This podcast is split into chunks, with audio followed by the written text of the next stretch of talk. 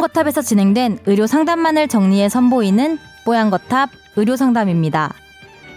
이번 상담은 2017년 2월 23일 뽀양거탑 92화에서 방송되었습니다. 당질 섭취를 줄이고 비타민 C를 투여하면 암 치료에 효과가 크다는 이야기가 있습니다. 과연 근거 있는 이야기일까요? 이번 상담에서는 암과 비타민, 그리고 당질의 관계에 대해 이야기 나눕니다. 뽀얀거탑에 사연을 보내주세요. 건강 상담 해드립니다. 타워 골뱅이 sbs.co.kr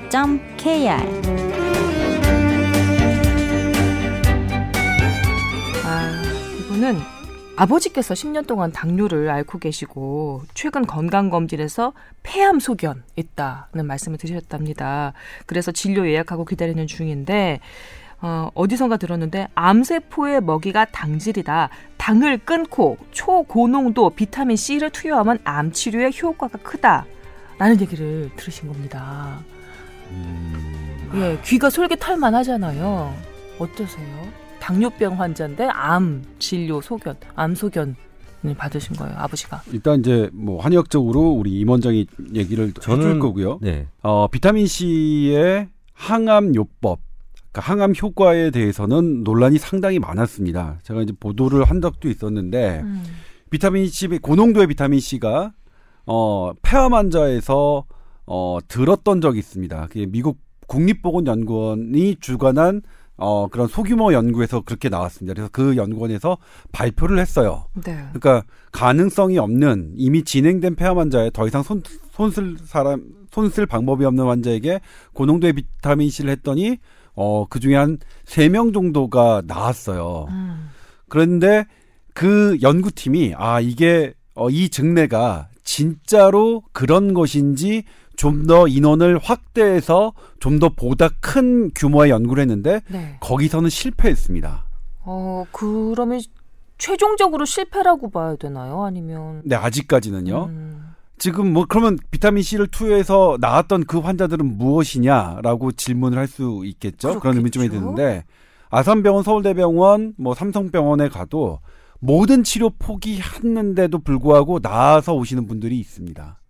드물지만 기적인가요? 그러니까 그건 아직 현대의학으로 설명을 못 하는 거죠. 의사들도 아이고 왠지는 모르겠는데 다 포기하고 보낸 분이 그냥 다 멀쩡히 나와서 오신 분들이 있습니다. 아, 그러니까 그렇게 나온 분도 있느니만큼 그게 비타민 C 때문에 나온 건지 정말 기적처럼 나온 건지 확인이 안 되는 확인할 거군요. 수가 없는 거죠. 근데 다만 비타민 C는 비싼 게 아니라서 네. 이것을 어, 하신다는 것에 말리고 싶진 않아요. 근데 다만 이제 이걸 항암요법이 들어가는 들어갈 때 그 항암제를 쓰시는 교수님들은 뭐라고 말씀하시냐면 네. 내가 사용하고 있는 항암제 는 음. 어떠한 약의 간섭도 받고 싶지 않다라고 말씀을 하세요. 비타민 C가 그렇게 좀 악영향을 줄 수 있어요? 줄 수 있을지 없을지 연구된 바가 없으니까 아. 고농도의 비타민 C가 항암제랑 같이 투여됐을 때 이게 약물이 서로 도운, 돕는지 아니면 방해하는지 음. 그렇게 연구가 돼 있는 게 아니니까 네. 그냥 어쨌든 지구상의 현대의학으로 가장 확실한 근거를 갖고 있는 게 항암제니까 음. 이 항암제가 투여되는 동안만은 다른 약물을 하지 말아 달라. 그리고 나머지 기간에 그 기간에 고농도의 비타민 C 뭐 하는 것 뭐 사실 논란이 없는 것 방금 말씀드린 대로 논란이 없는 건 아니지만 이거는 그렇게 비싼 치료가 아니기 그렇죠. 때문에 네. 뭐 하시는 것 괜찮을 것 같고요. 그다음에 당을 끊는다.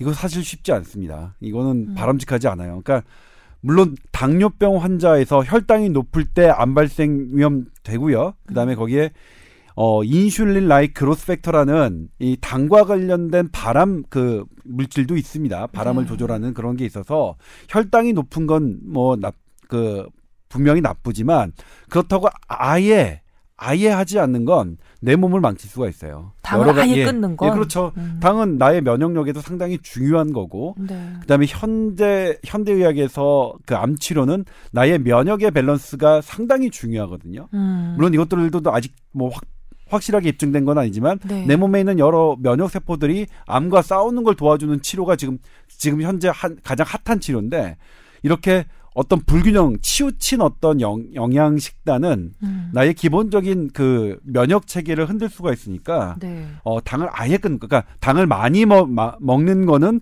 분명히 피해야 될 일이지만 음. 그렇다고 아예 끊는 건 그건 이건 뭐 어, 조금 위험할 수 있는 방법이라고 생각이 듭니다. 당을 끊어서 암세포 붕괴 죽이려다가 내가 먼저 면역력이 절단나게 생길 네. 그런 위험이 네. 있다는 거죠. 그러니까 다 균형이긴 해요.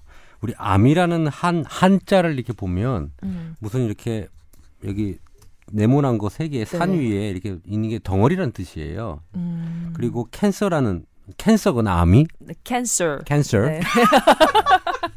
지적해 주세요. 저는 항상 다 받아들일 자세가 돼 있어요. 원래 그게 네, 네. 그 저쪽 어원을 따지면 크랩 개예요. 개. 아. 딱딱한 덩어리를 뜻하는 거죠. 실제로 해부를 해, 아, 그 이제 병원을 아, 네. 좀 열어 보면 암 덩어리는 딱딱해요. 딱딱해요. 이 암덩어리. 어. 그리고 조직에 탁 붙어서 네. 떨어지지도 않게끔 돼 있어요. 암덩어리가. 그래서 이 덩어리가 만들어지게끔 하는 식생활에 대해서는 사실은 암 의 치료 근본이 그런 방법을 택해야 된다. 덩어리가 안 만들어지는 거. 자 보십시오. 우리 당을 많이 먹고 이런 것들 네. 이런 거 보면 셀룰라이트 비슷한 것들이 자꾸 뭉치죠. 어. 네. 그리고 염증, 항염증을 유발하면 염증이 계속되면 그쪽에 염증이 되다가 계속 진행이 되면 거기 염증이 계속 오래된 데는 딱딱히 섬유화가 됩니다. 음. 그러면 거기에 이제 세포가 계속 변형이 되면서 암세포가 발생된다고 얘기를 하는 거거든요. 네. 그러니까 당이 많게 되는 것도 사실은 덩어리를 만들게 되는 거고, 네. 어, 한의학적으로는 그래요. 그래서 단 거를 안 먹는 게 좋습니다.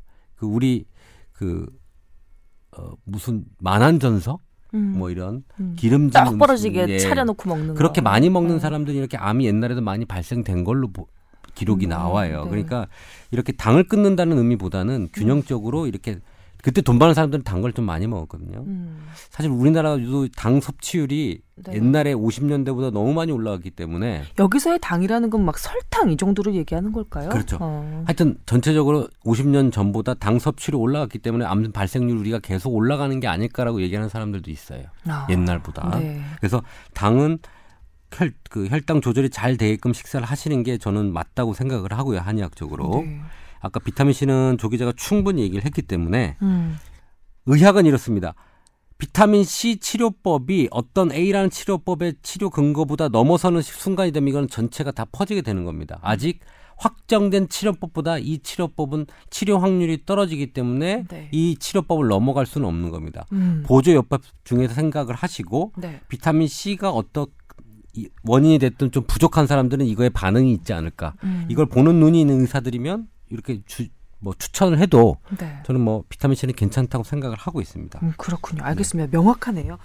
자, 아, 아버님 그 당뇨도 오래 알, 앓으셨고 또 폐암 소견까지 보인다는 얘기 들었니 얼마나 걱정이 많이 되시겠어요. 부디 아니기를 바라고요. 일단 폐암이 아니었기를 그렇- 바라고요. 그리고 그 뭐냐면 초기면 초기라서 수술이 진행 가, 가능하면 확실히 뭐 좋으니까요. 예우는 음. 괜찮으니까 네. 어, 아니길 바라겠고 기더라도 초기 그래요. 예, 네. 말씀드리네요. 기도하겠습니다.